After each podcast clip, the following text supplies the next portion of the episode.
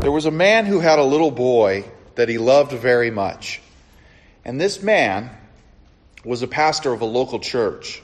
And every day he'd come home and he'd play with his son.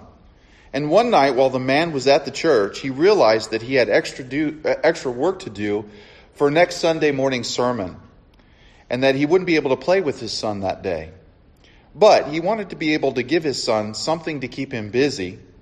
So, looking around his office, he saw a missions magazine with a large map of the world on the cover. He got an idea. He removed the map and then patiently tore it up into small pieces. And then he put the pieces in his coat pocket. Uh, when he got home, his son came running and yelled, Daddy, Daddy, I'm ready to play. And the man explained that he had some extra work to do and just couldn't play at that moment. But he led his son into the dining room and taking out all the pieces of the map, he spread them on the table. He explained that it was a map of the world and that by the time that he could put it back together, his extra work would be finished and that they could both play. And surely this would keep the child busy for hours, he thought. About a half hour later, the boy came to the man into his office and said, Okay, daddy, it's finished. Can we play now? And the man was shocked. That's impossible. Let's go see. And sure enough, there was the picture of the world, all put together with scotch tape, every piece in its place. The man said, That's amazing. How did you do that? And the boy said, Oh, I was simple, Daddy. On the back page was a picture of Jesus, and when I put Jesus together, the whole world fell into place. And that's how it is with the Holy Catholic, and I say Catholic with a small c, church as we worship together as the family of Hill City. We are a piece of that whole. We should always keep in mind, uh, we should always keep that in mind. And if I ask many of you, how many churches are there in Rock Hill? You might say a couple hundred. But biblically speaking, the truth is there's only one church in Rock Hill, and the world for that matter. Oh, there's many expressions of the church of Jesus Christ. But here, there is only one church. That is the church of Jesus Christ. Now, the word Catholic, which a lot of people like to major on the minors in this area, and, and that's okay. I'll just let them fight over it. This was not the most uh, comfortable sermon for me to prepare because, for obvious reasons, but the word Catholic was first used in the early second century when Ignatius of Antioch, an early church father, declared, Where Jesus Christ is, there is the Catholic Church. Jesus Christ is the head of the church as well as its Lord. Now, Protestant believers in the tradition of the Reformation understand the church to be the body of Christ extended throughout time as well as space, the whole company of God's redeemed people through the ages. Now, we as Protestants, of course, do not equate Catholic with Roman Catholic.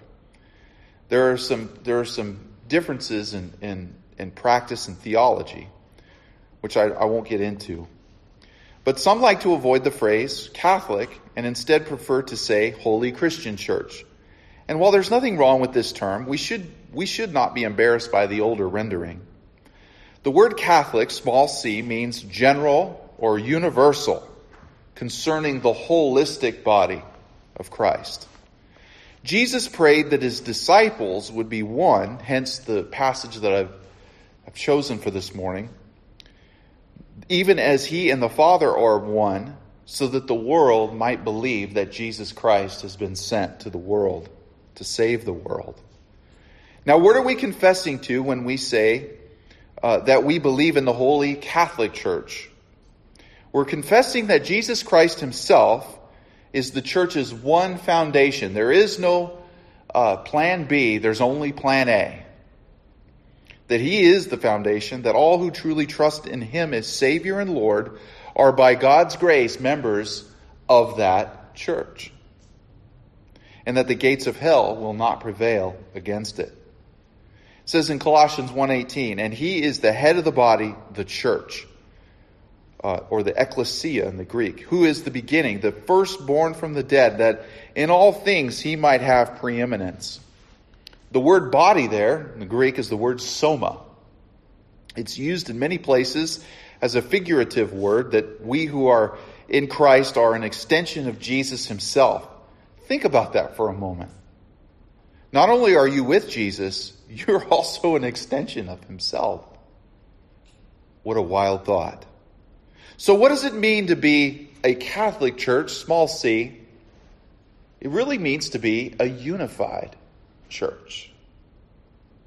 I mean, how boring would the world be if there was only one flavor of ice cream?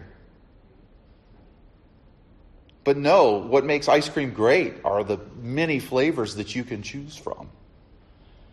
And so we see in the body of Christ, the one church, that there are many expressions that meet many needs for a world that is very complex. What does it mean to be unified? What does it look like? Well, there's many places in the scriptures, and this is one of those sermons where it's not, you don't have too little information like when Buzzy preached on he descended into hell. This one is like drinking from a fire hose. There's so many scriptures on unity, but I can't think of a better scripture on unity than this passage itself Jesus' high priestly prayer in John 17. Here he is about ready to face the most pivotal point in human history, the most un- unimaginable suffering, and yet he is praying for the unity of his body. Isn't that amazing? And what I find interesting here is that he wants us to be one. We have never been more divided as a church in America because we have divided ourselves over the wrong things rather than uniting ourselves in the right things, especially during this election season. And I think it breaks God's heart. I think it breaks his heart. Because imagine what the church could be like if we were together. So, in this chapter, people like to say that Matthew 6, where Jesus gives us a model prayer, is the Lord's Prayer, but really, this is the Lord's Prayer. This is the greatest prayer that has ever been prayed, for sure. Look at with me verse 6 through 8.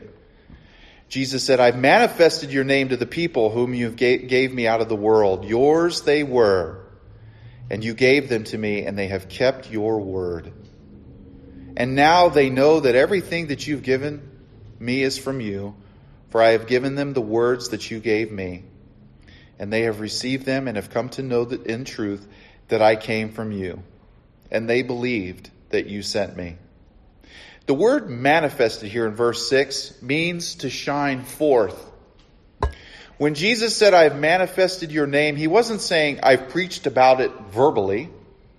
He wasn't saying, I have, uh, uh, I, I, I, excuse me, He's saying, I have lived it out observably. And Jesus here says that God elected us out of the world. We belong to Him. We are His. And He tells His disciples that they have kept or put their faith in the message and the witness that Jesus has brought them. Now, the disciples weren't perfect, but you know, they got this part right. And this is an important distinction. And Jesus here doesn't start this section of prayer with what we must do or how we must behave. He just simply declares to the Father that they belong to Him now in the hearing of this prayer. Don't you wish you could have been there to hear Jesus pray out loud? And aren't you glad the Holy Spirit wrote down for us this prayer? You see, you and I need to hear and believe this. This is so critical to being a unified, small c Catholic church. Some of you here have followed Jesus for a while, and some of you feel lost. You feel you don't understand and know who you really are. And so you join this cause, or you hang out with this crowd, or you decide to become a, completely different person. You build an image or an identity for yourself. But if you build an identity for yourself, it means that you also have to maintain that identity for yourself. You know what that means? It means you con- you're, you're going to be in a constant position to justify yourself.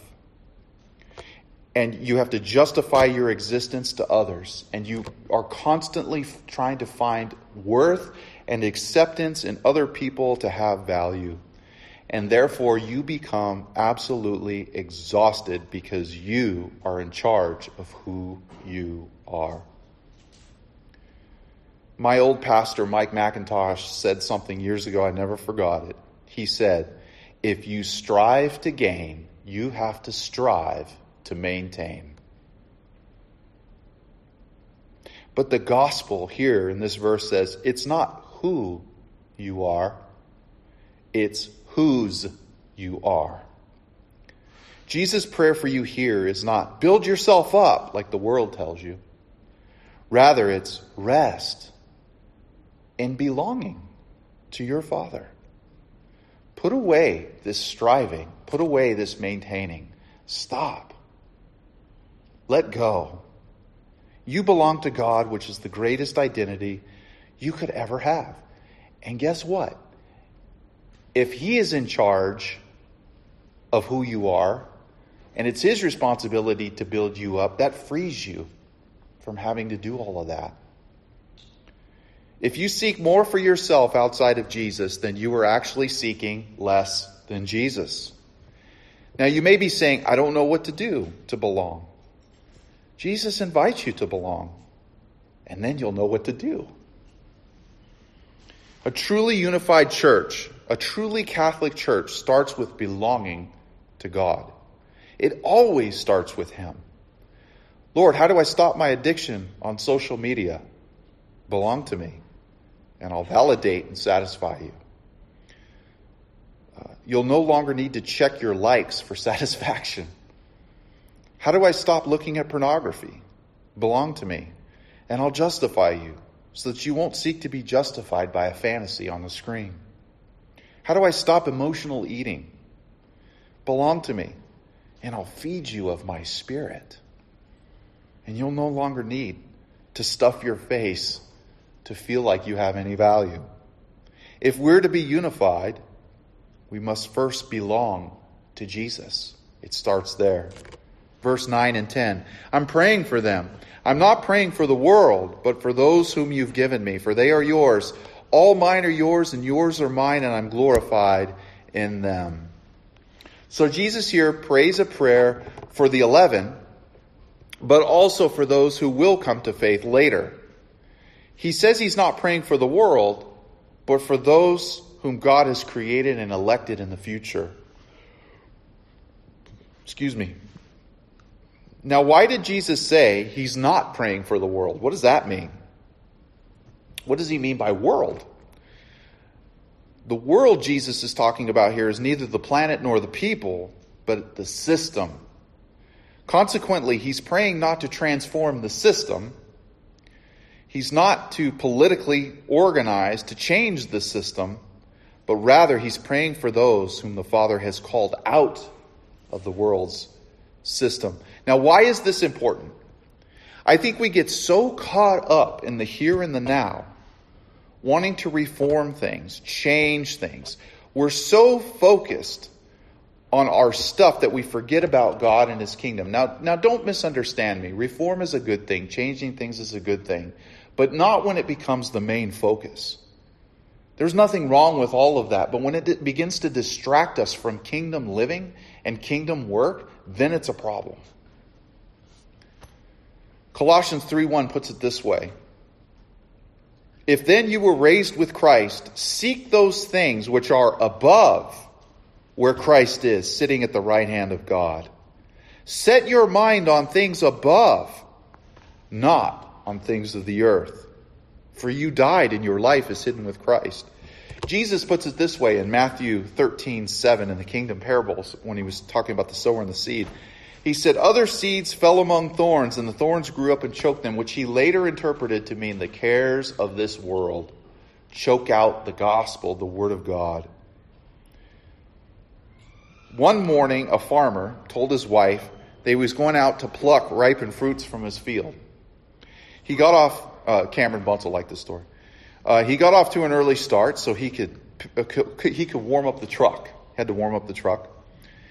He needed more gas, so he went to the store to get it. And on the way to the store, he noticed that the pigs weren't fed. So he proceeded to the corn crib where he found some sacks of feed. And beside the sacks uh, were potatoes that were sprouting. And then when he started for the potato pit, he passed the wood pile and remembered that his wife wanted wood in the house. As he picked up a few sticks, an ailing chicken passed by, so he dropped the wood and picked up the chicken. When noon arrived, the frustrated farmer had not even gotten to the truck, let alone to the field. And by now it's very hot and some ripened fruits have already dropped. And that's how it is. We take our eye and focus off the Lord and His kingdom, and we busy ourselves with things that don't really matter. In the end, it's about encouraging and loving one another in Christ and bringing a changeless gospel to a changing world. Folks, what is Jesus' priority? It's people. He loves people. And if we don't love people and serve people, then we're not living for the kingdom of God. So what if the lawn doesn't get mowed for one more day? So what if the laundry is piled up for one more day? If it means that the Lord is going to interrupt your schedule to put somebody in your life that really needs Him, isn't it worth it? I remember when we first came here 18 years ago. Moved here almost 20 years ago. Um, I started a home fellowship through my dad's church and it was it was going pretty well. Um, and then uh, my dad pulled me aside, and I'll never forget these words. He said, "Son, I just don't know if this is going to work out." And I said, "Why?" He said, "Because you don't love people." Man, that just broke me. I mean, I cried. He was right. And so every day I try to pray, Lord, give me your heart for your people. And so we have to have a heart for people. And Jesus says here, I'm not praying for the world, but for those whom you've given me. Isn't that amazing? Jesus is praying for you constantly. It says in John 2 that he is your advocate. That Jesus is, is interceding on your behalf right now in heaven.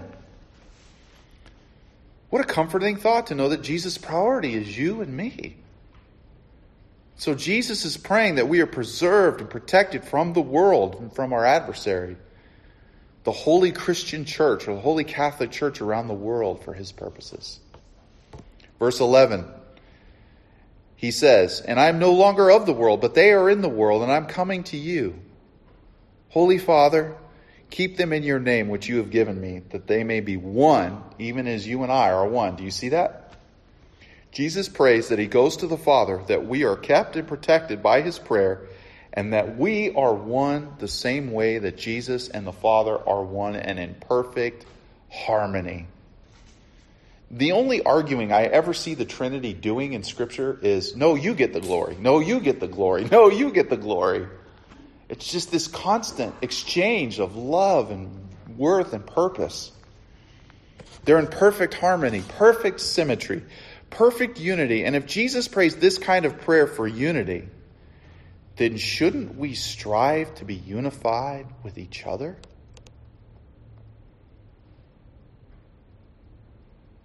Intending to raise cattle, there was a family in New York that bought a ranch out west. And when their friends visited and inquired about the ranch's name, the would be rancher replied, Well, I wanted to name it Bar J. My wife favored Susie Q. One of our sons wanted the flying W. The other liked the lazy Y. So we're calling it Bar J Susie Q Flying W Lazy Y. So the man replied, Well, then where are all your cattle? And he said, Well, none survived the branding.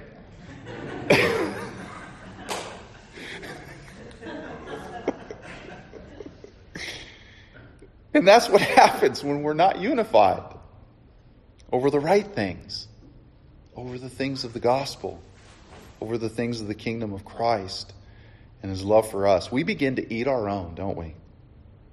We begin to lash out on social media. Hey, I'm just as guilty as anybody in this room. And, and you know you know what sharks do when one of them is wounded?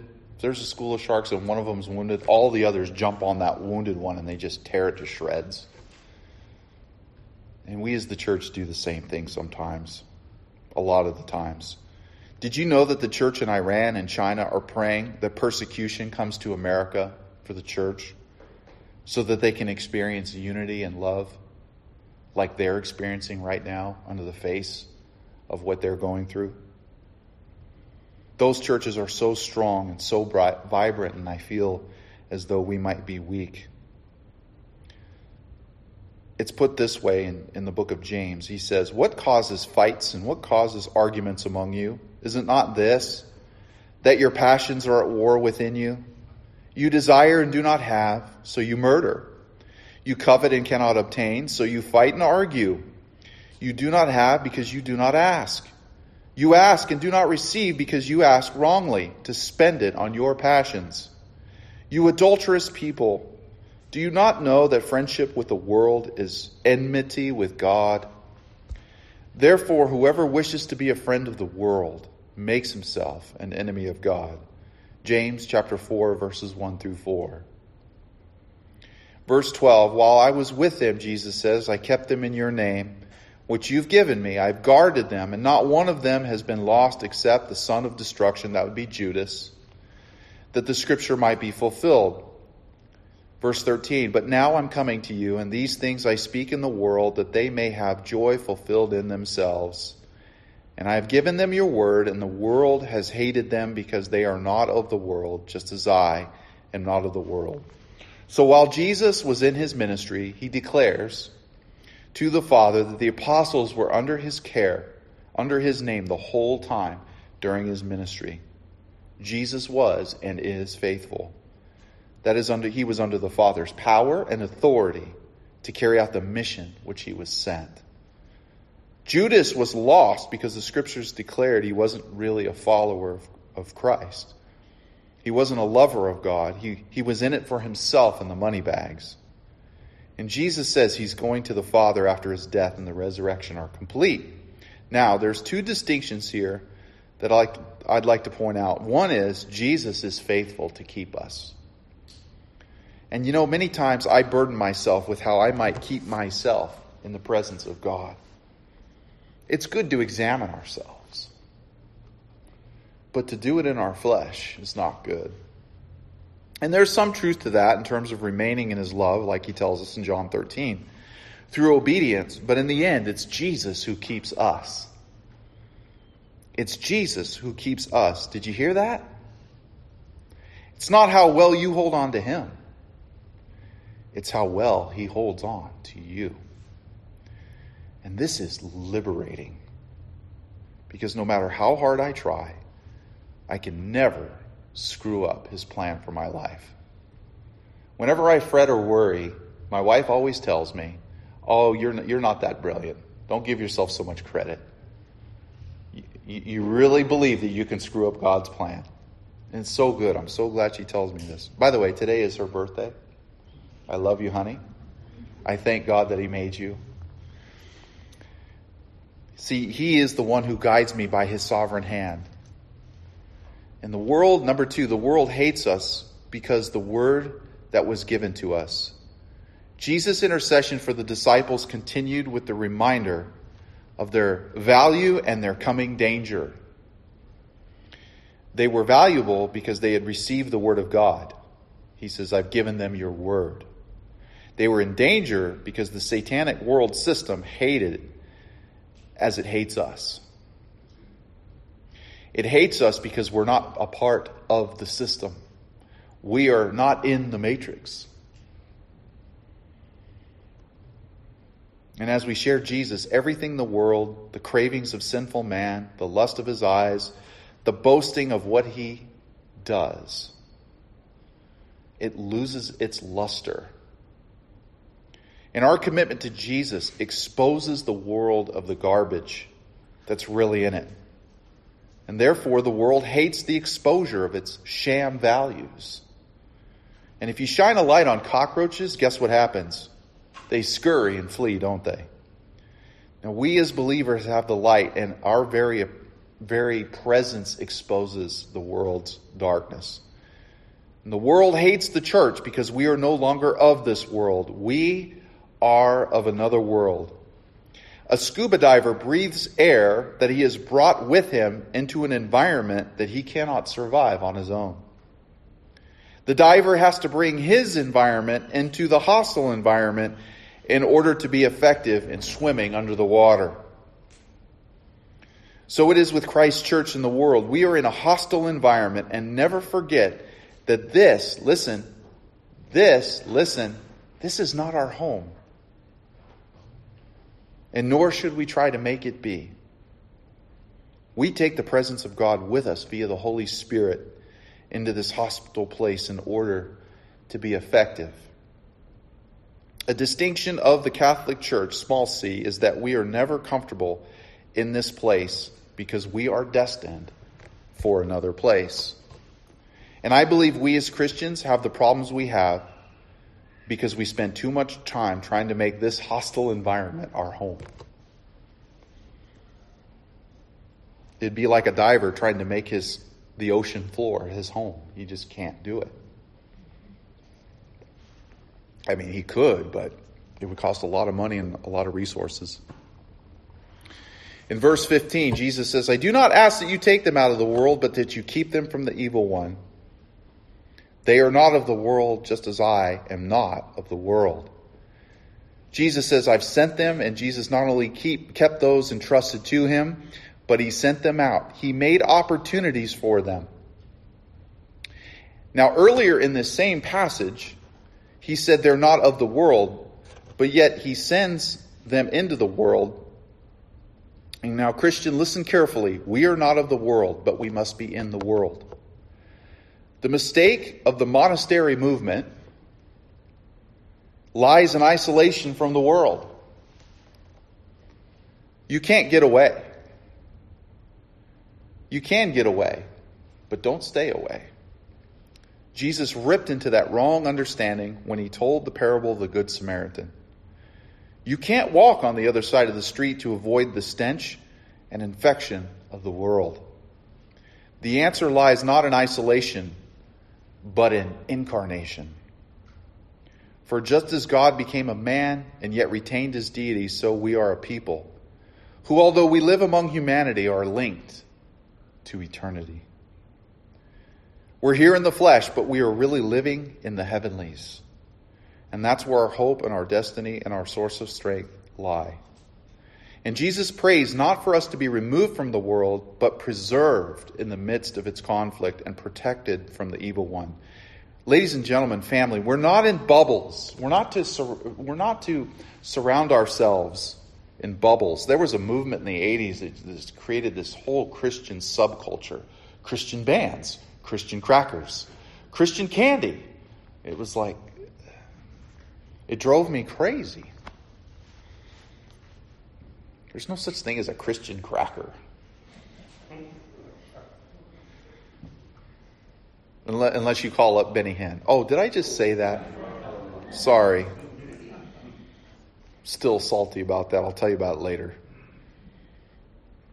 Anyway, Jesus prays for us not to be removed from the world, but to be in the world. We must be careful, though, not to embrace culture's morality over what this book says. Let me make that clear.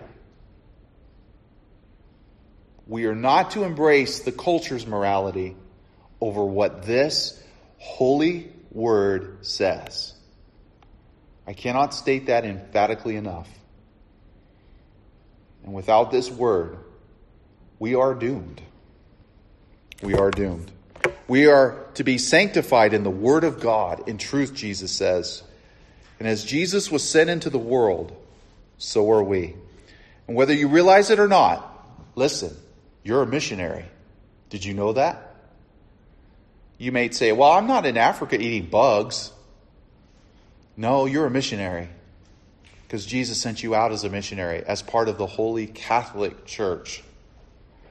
You're a missionary for the gospel of Jesus Christ, that means that you and I have a personal responsibility to those around us to show the truth, goodness, and beauty of Jesus for the flourishing of our community.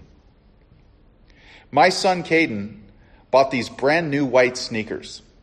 I mean, these things look like Dwayne the Rock Johnson's teeth. They were so white. We went to dinner somewhere a while back, and I don't remember what exactly happened, but I accidentally stepped on his foot and it created this smudge mark on his shoe. He looked at me, and I thought my 17 year old son was going to squash me like a bug. You would think that I had just committed the most unforgivable sin. So I watched him take a wet paper towel and do this deep industrial clean on that smudge mark until the shoe was white again. You see, here's the thing those shoes to him were holy. Those shoes were there, those shoes had halos around them, they were so holy. And he wanted nothing uh, to taint that at all. And so, what would it look like if we treated our faith the same way? If we walked in holiness and truth? You see, we're called to holiness and sanctification, like Jesus says. What if we walked in such a way that we avoided as many smudges of sin as possible and we walked in free? Listen, holiness has taken on a bad word. It can mean something in our culture that, that is just negative. But listen, holiness is happiness, holiness is joy. The two are inextricably connected. And so, to finish up, Jesus says, I do not ask for these only, but also for those who will believe in me through their word. That's you and me. Now, keep in mind that after talking about truth in verse 14, Jesus prays his people might be one here in verse 21.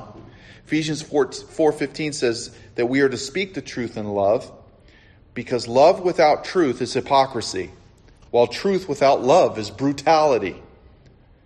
And you see, if I speak the truth without love, it's like fire without warmth. Who wants to be in a room on a cold night with light but no warmth? If I speak love without truth, it's like a blaze without light. It's out of control. And who wants to be in the dark? The idea is to have light and warmth. Not always easy, but absolutely necessary. There was a powerful evangelist by the name of George Whitefield that 30,000 people would regularly attend his open air meetings. This was back during the Great Awakening times. So anointed and eloquent was George Whitefield that uh, history records that many orators and actors would come just to watch him speak. Now, uh, Charles Wesley, who was a contemporary, of Whitefield's was also preaching to many, many people. So diverse were the views of these two men on certain doctrines that they took out advertisements in newspapers explaining why they believed what they did and why the other was wrong. and people thought these men hated each other. Until one reporter asked Whitefield, Tell me, Mr. Whitefield, do you expect to see Charles Wesley in heaven? To which Whitefield responds, He's going to be so close to the throne, and I'm going to be so far back, I'll never see him. And that was the attitude unity and diversity.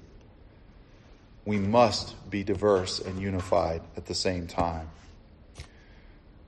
Jesus, here in the last section, is focusing our attention on the future. He begins to pray for us who live today for the whole church, the whole Catholic Church throughout all the ages. He's already prayed about security and sanctity, and now the burden of his prayer is unity. He's concerned that his people experience a spiritual unity that is like the oneness of the Father and the Son. And this is his heart, his desire for us. His desire. I hate it when my children fight. It sows discord and it steals peace in the home. Now, family, uh, We may belong to different fellowships, but we all belong to one Lord and we belong to each other. The disciples had often displayed spirits of selfishness, competition, disunity, and this must have broken Jesus' heart. And I wonder how he feels when he sees the condition of, our, of the church today, especially in America. And does that break our hearts as well? The Puritan preacher Thomas Brooks wrote Discord and division become no Christian. For wolves to worry the lambs is no wonder, but for one lamb to worry another, that is unnatural and monstrous. We have to ask ourselves what is the basis for true unity? True Catholic. The person and work of Jesus Christ and his glory. He's already given his glory to us, and he promises that we will further experience that glory when we get to heaven. All us as believers have God's glory within, no matter what we may look like on the outside.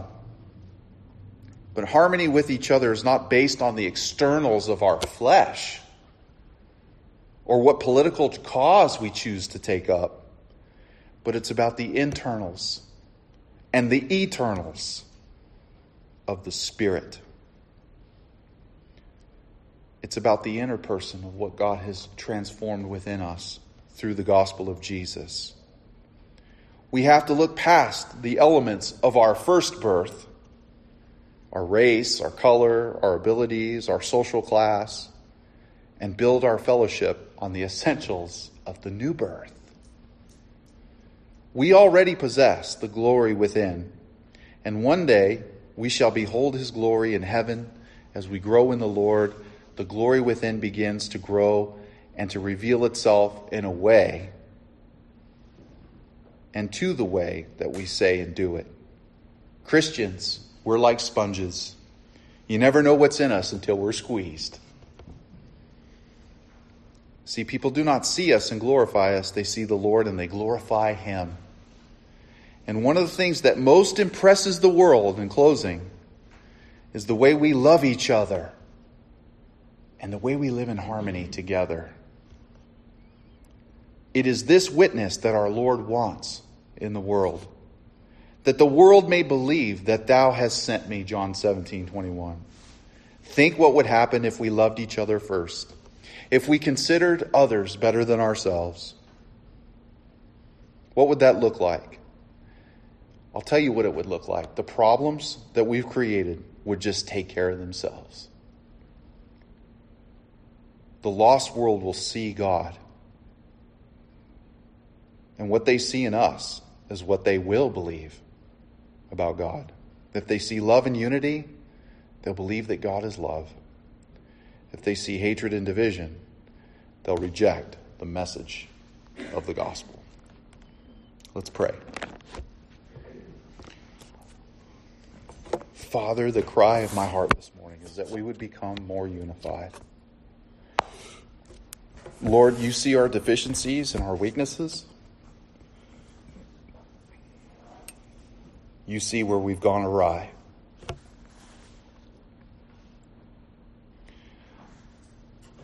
Holy Spirit, I pray that you will fill us with such love for one another. As the scripture says, abide in these three things faith, hope, and love. But the greatest of these is love. And there's a reason why you tell us by inspiration of the Spirit that the greatest of these is love. Because when we have your love, we're able to speak truth effectively. So, Father, change our hearts, starting with me, starting with my selfishness, starting with my propensity to be divided with others. And Lord, do a work through your Spirit in us. In Jesus' precious name, we pray. Amen.